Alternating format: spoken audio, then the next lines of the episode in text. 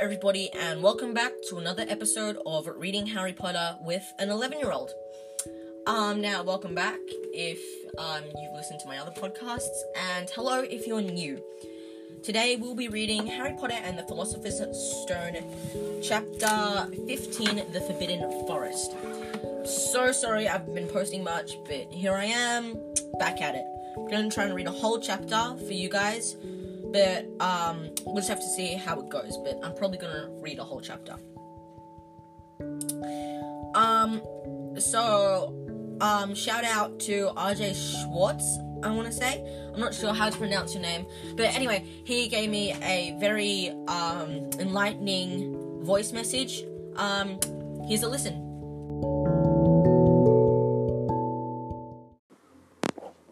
Hey man, I absolutely love your podcast. Just keep going at it. Don't stop. Take the criticism, but you know, just build on what they say. Like you do, you man. Keep going.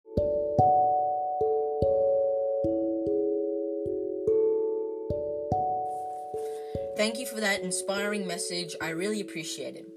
But anyway, now let's move on to the main aspect of our podcast reading Harry Potter. So, we're gonna start off with chapter 15, The Forbidden Forest. Let's get started. Chapter 15, The Forbidden Forest. Things couldn't have been worse. Filch took them down to Professor McGonagall's study on the first floor, where they sat and waited without saying a word to each other. Hermione was trembling. Excuses, alibis, and wild cover up stories chased around Harry's brain each more feeble than the last.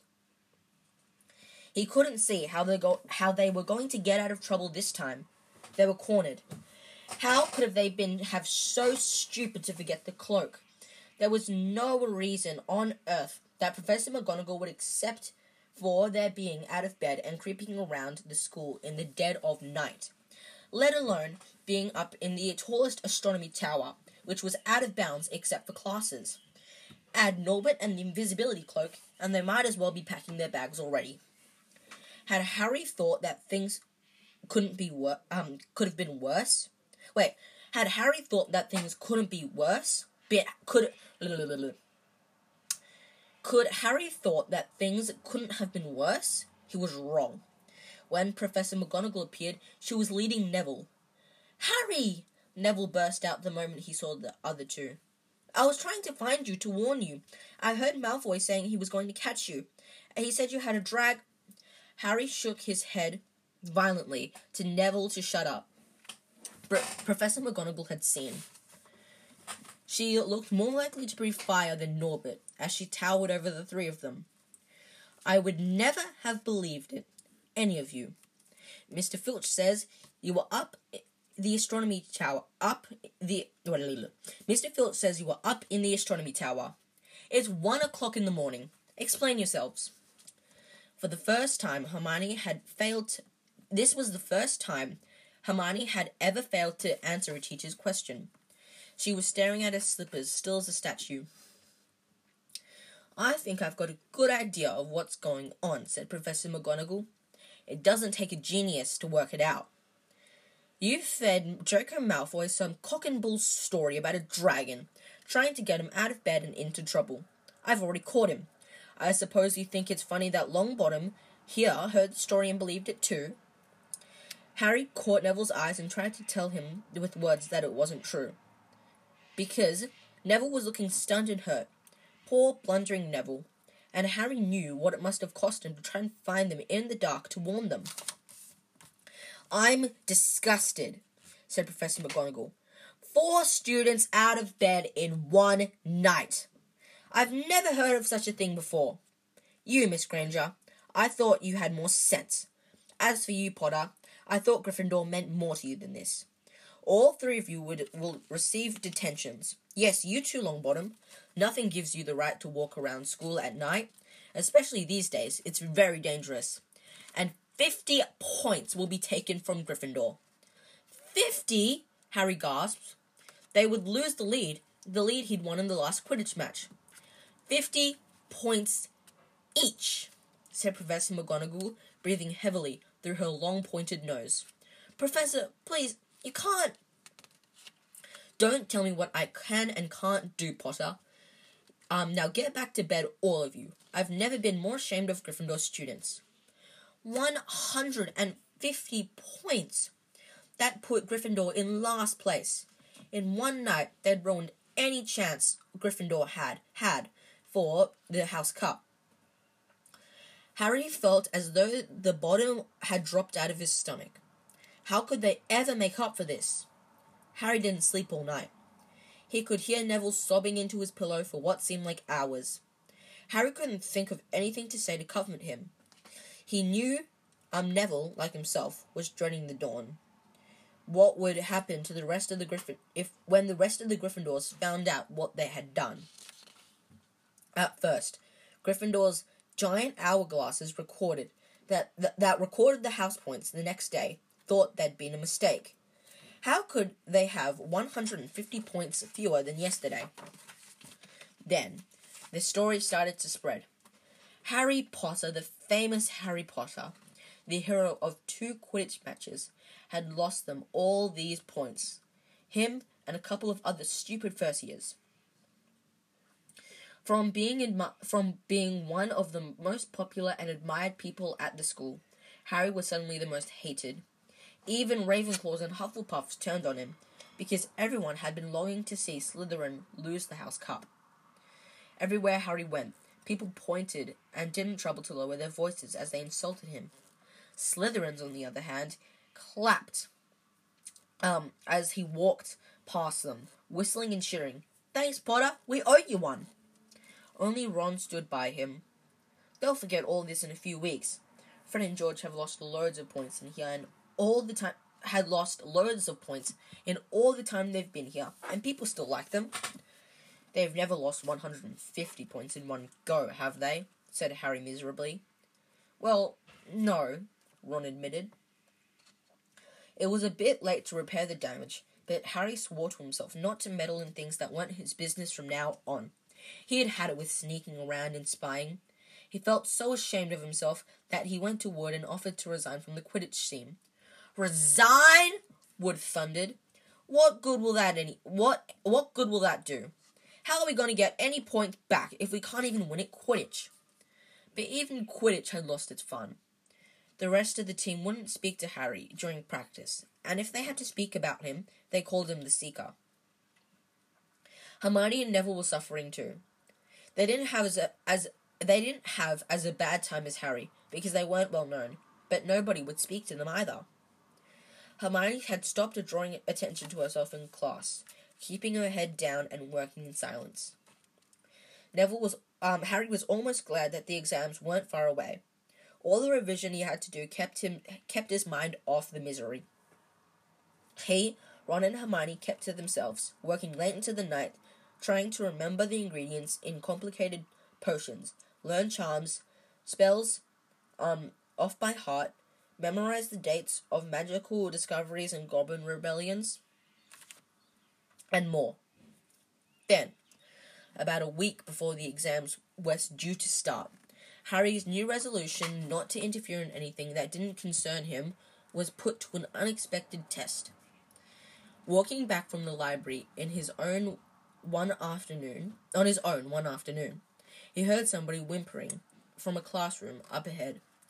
As he drew closer, he heard Quirrell's voice. No, no, not again, please. It sounded as though someone was threatening him. Harry moved closer. All right, all right, all right, he heard Quirrell sob. Next second, Quirrell came hurrying out of the classroom, straightening his turban. He looked pale and as though he was about to cry. He strode out of sight. He didn't think Quirrell had even noticed him. He waited until Quirrell had until Quirrell's footsteps had disappeared, then peered into the classroom. It was empty, but a door stood ajar at the end. Harry was halfway towards it when he remembered, um, re- when he remembered what he'd promised about not meddling. All the same, he'd have gambled twelve Philosopher's Stones that Snape had just left the room. And from what Harry had just heard, Snape would be walking with a new spring in spring in his step. Quirrell seemed to have given in at last. Harry went back into the library where Hermione was testing Ron on astronomy. Harry had told them what he'd heard. Snape's done it then. If Quirrell's told him how to break through this anti-dark force spell, they're still fluffy though, said Hermione. Maybe Snape found out how to get past him without asking Hagrid, said Ron, looking at the thousands of books surrounding them. I bet there's a book telling you in here somewhere, telling you how to get past a giant three-headed dog. So what do we do, Harry? The light of adventure was kindling in Ron's eyes, but Hermione answered before Harry could. Go to Dumbledore. That's what we should have done ourselves ages ago. If we try anything ourselves, we'll be thrown out for sure. But we've got no proof, said Harry. Quirrell's too scared to back us up. Snape's only got to say that he doesn't know how the troll got in at Halloween, and that he was nowhere near the third floor. Who do you think they'll believe, him or us? It's not exactly a secret we hate him. Dumbledore, we think it, we made it up to get sack, to get him sacked. Filch wouldn't help us if his life depended on it, and he's too friendly with Snape. And the students, um, and the more students get thrown out, the better he'll think. And don't forget, we're not supposed to know about the stone or Fluffy, and that'll take a lot of explaining. Hermione looked convinced, but Ron didn't. If we just do a bit of poking around. No, said Harry flatly. We've done enough poking around.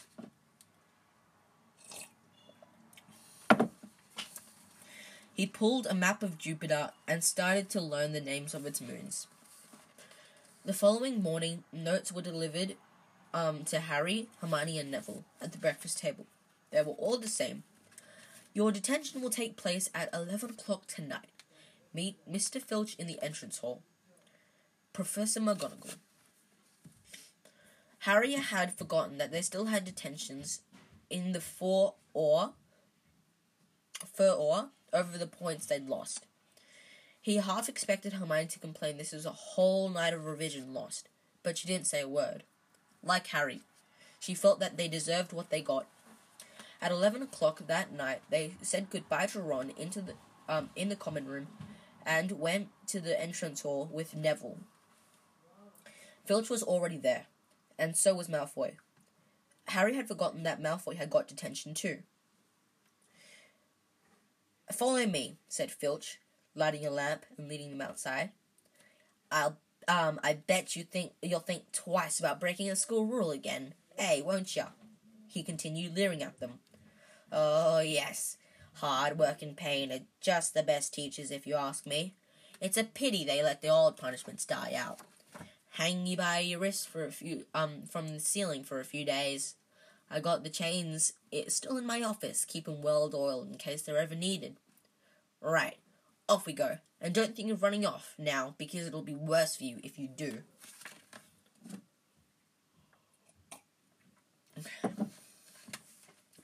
They marched off across the dark grounds.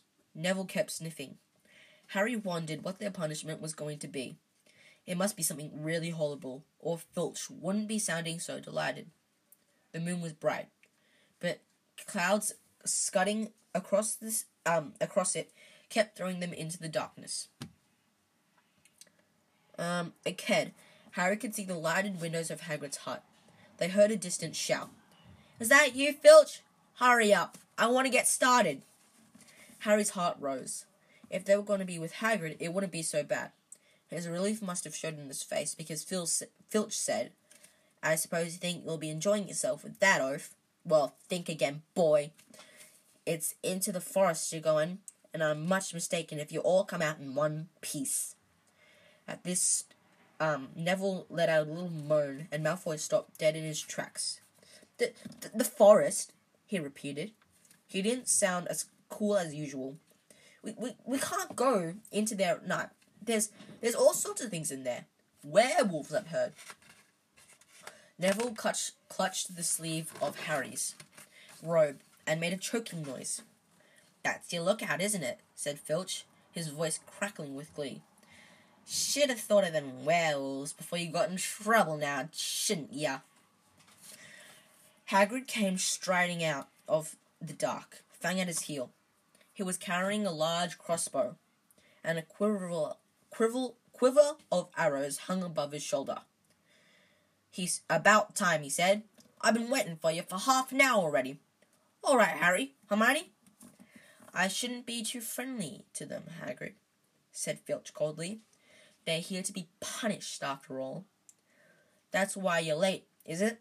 said Hagrid, frowning at Filch. They're here to be, um, is that why you're late, is it? said Hagrid, frowning at Filch. Been lecturing them, eh? It's not your place to do that. I've done your bit. I'll take it from here. You've done your bit. I'll take it from here. I will be back at dawn, said Filch, for what's left of them, he added nastily, and he turned and started back to the castle, his lamp bobbing away in the na- darkness.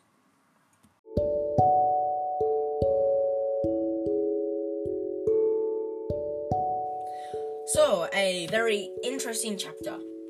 I really hope you enjoyed this episode of Reading Harry Potter with an 11 year old.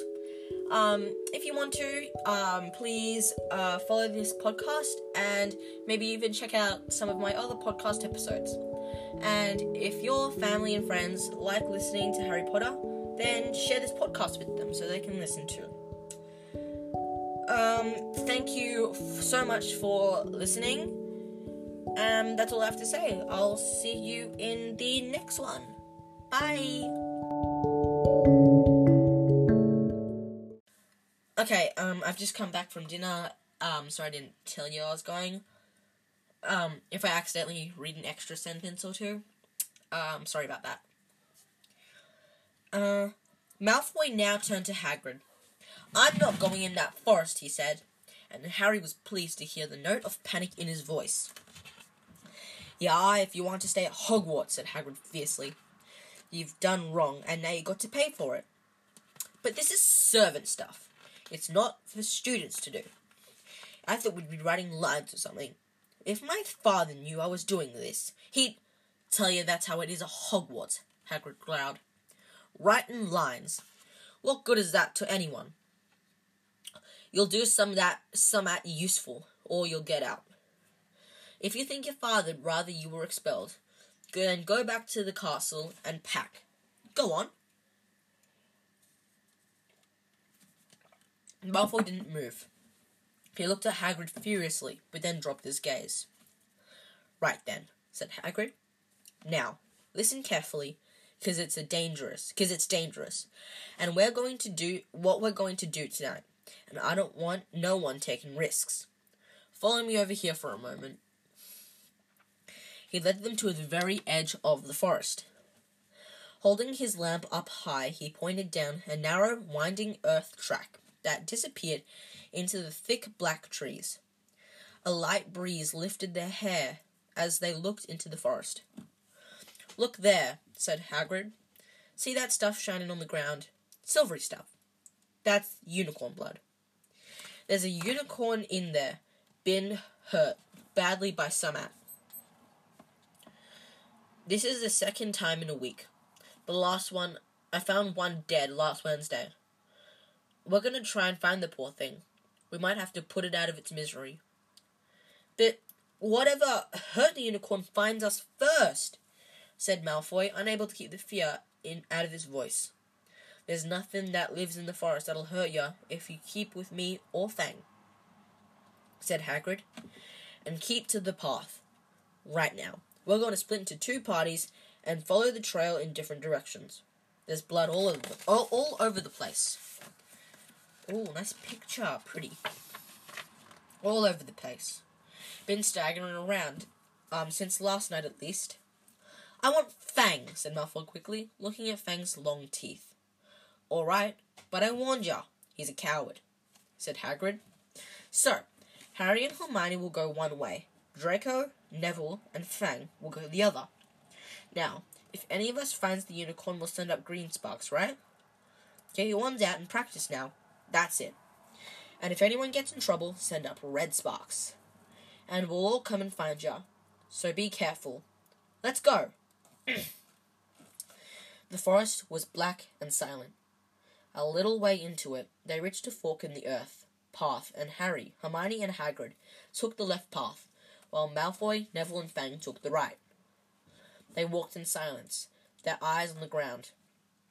Every now and then, a ray of moonlight split through the branches and lit a spot of silver blue blood on the fallen trees. Harry saw that Hagrid looked very worried. Could a werewolf be killing the unicorns? Harry asked. Not fast enough. It's not easy to catch a unicorn. They're powerful, magical creatures. I never knew one to be hurt before. they walked past a mossy tree stump. Harry could hear running water. There must be a stream somewhere close by. There were still spots of unicorn blood here, and there along the winding path. You are all right, Hermione? Hagrid whispered. Don't worry, it can't have gone far. If it's hurt, if it's badly hurt, then we'll be able to get behind that tree. Hagrid seized Harry and Hermione and hoisted them off the path behind a towering oak. He pulled out tr- an arrow and fitted it into his crossbow. Um, and fitted fitted it into his crossbow, raising it, ready to fire. Three of them listened.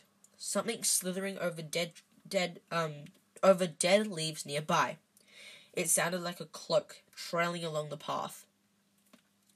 Hagrid was squinting. Um, Hagrid was squinting in the up the dark path, but after a few seconds, the found the sound faded away. I knew it, he murmured. There's some out in here that shouldn't be. A werewolf, Harry suggested. That wasn't no werewolf, and it wasn't no unicorn either, said Hagrid grimly. Right, follow me now, but be careful. He they walked more slowly, ears straining for the faintest sound. Suddenly, in a clearing ahead, something definitely moved. Who's there? Hagrid called. Show yourself. I'm armed. And into the clearing came. Was it a man or a horse? To the waist, a man with red hair and a beard, but below it was a horse's gleaming chestnut body, body with long with a long reddish tail. Harry and Hermione's jaws dropped. Oh, it's you, Ronan, said Hagrid in relief. How are ya? He walked forward and shook the centaur's hand. Good evening to you, Hagrid, said Ronan. He had a deep, sorrowful voice. Were you going to shoot me? Can't be too careful, Ronan, said Hagrid, patting his crossbow. There's some at bad loosed in the forest. This is Harry Potter and Hermione Granger, by the way. Students up at the school. And this is Ronan, you two. He's a centaur. We, no- we noticed, said Hermione faintly. Good evening, said Ronan. Students, are you? And do you learn much up at the school? Um, a bit, said Hermione timidly. A bit. Well, that is something, Ronan sighed. He flung back his head and stared towards the sky. Mars is bright tonight. Yeah, said Hagrid, glancing up too. Listen, I'm glad we, we run into ya. Cause, um, there's a unicorn been hurt. You seen anything? Ronan didn't answer immediately. He stared unblinkingly upwards and sighed again. Always the innocent are the first victims, he said. It has been so for ages past, and so is it now. Yeah, said Hagrid. But have you seen anything unusual, Ronan? Anything unusual? Mars is bright tonight, Ronan repeated while Hagrid watched him impatiently. Unusually bright. Yeah, but I wasn't meaning anything unusual a bit nearer home, said Hagrid. So, yeah, have you haven't noticed anything strange? Yet again, Ronan took a while to answer. At last, he said, the forest hides many secrets. Of movement in the trees behind Ronan made Hagrid raise his bow again. But it was only a second centaur, black haired and bodied, and wilder looking than Ronan. Hello, Bane, said Hagrid. All right. Good evening, Hagrid. I hope you're well. Well enough. I've just been asking old Ronan if um if you've seen anything odd in here lately. Only a unicorn's been injured. Would you know anything about that? Bane walked over to Ronan and looked skywards. Mars is bright tonight, he said simply. We've heard, said Hagrid grump- grumpily. Well, if either of you two um do um do see anything, let me know, won't you? We'll be off then. Harry and Hermione followed them out of the clearing, staring over the shoulders at Ronan and Bane until the trees blocked finally blocked their view. Never, said Hagrid irritably. Try and get straight answers out of a centaur. Nothing, um, ruddy stargazers. Nothing in, um, not interested in anything closer than the moon. Are there many of them in here? asked Hermione. Oh, a fair few. Keep themselves mostly, keep themselves to themselves mostly, but they're good enough. About turning up if I ever want a word. They're just deep, deep mind centaurs. They know, they know things. Just don't let on much. Do you think that the centaur we heard, that was a centaur we heard earlier? said Harry. Did that sound like hooves to you? Nah, if you ask me. That's what's been killing the unicorns. Never heard anything like it before. They walked throughout the dense, dark trees. Harry kept looking nervously over his shoulder. He had the feeling they were being watched. He was very glad that Hagrid and his he that he he was very glad that he, they had Hagrid and his crossbow with them. He had just passed a bend in the in the path when Hermione grabbed Hagrid's arm. Hagrid, look, red sparks. The others are in trouble. You two wait here, Hagrid shouted. Stay on the path. I'll come back for you. They heard him crashing away through the undergrowth, um, and stood looking at each other, very, very scared. Until they couldn't hear anything but the rustling of leaves around them. You don't think they've been hurt, do you? whispered Hermione. I don't care if Malfoy has. I don't care if Malfoy has. But if it's something if something's got Neville, it's our fault he got here in the first place. The minutes dragged by. Their ears seemed to be sharper than usual.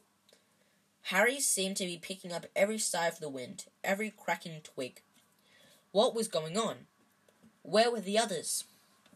At last, a great crunching noise announced Hagrid's return. Malfoy, Neville, and Fang were with him. Hagrid was fuming. Malfoy, as it seemed, had sneaked up behind Neville and grabbed him for a joke. Neville had panicked and sent up the sparks. We'll be lucky to catch anything now with the racket you two are making. Right, we're changing groups. Neville, you stay with me and Hermione, and Harry, you go with Fang and this idiot.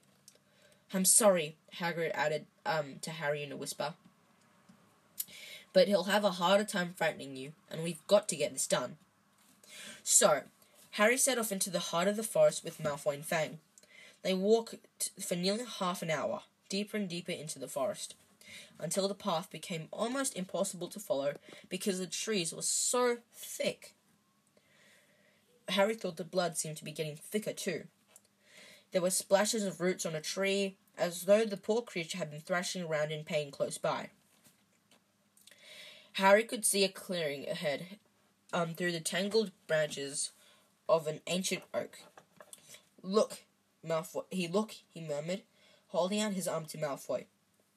Something bright white was gleaming on the ground. They inched closer. It was a unicorn, all right, and it was dead.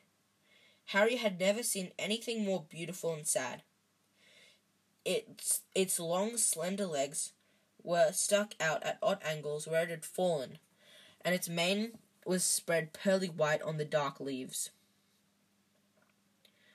Um, Harry had taken one step towards it when a slithering, when a slithering sound made him freeze where he stood. A bush on the edge of the clearing quivered. Then, out of the shadows, a hooded figure came across the ground like some stalking beast. Harry, um, Harry, Malfoy, and Fang stood transfixed. The cloaked figure reached the unicorn, its lowered head over the wound of the animal's side, and began and began to drink its blood. Arr! Um, Malfoy let out a terrible scream and bolted, and so did Fang. The hooded figure raised its head, um, and looked right at Harry. Unicorn blood was dribbling down from its fronts. It got it got to its feet and and came swiftly towards him. He couldn't move for fear. Then a pain pierced his head, like never felt before, as though his skull was on fire. Half blinded, he staggered backwards. He heard hooves behind him, and uh, behind him, galloping, and something jumped clean over him, charging at the fi- figure. The pain in Harry's um, head was so bad that he fell to his knees. It took um, a minute or two to pass. When he looked up, the figure had gone. A centaur was standing over him. He, um, not Rowan, Ronan or Bane. This one looked younger and had white blonde hair and a palomino body. Are you all right? said um said the centaur, pulling Harry to his feet. Yes, thank you. What was that? The centaur didn't answer. He had astonishingly blue eyes, like pale sapphires. He looked carefully at Harry, his eyes lingering on the scar which stood out livid on Harry's forehead. You are the Potter boy, he said. You had better get to Hagrid. The forest is not safe at this time, especially for you.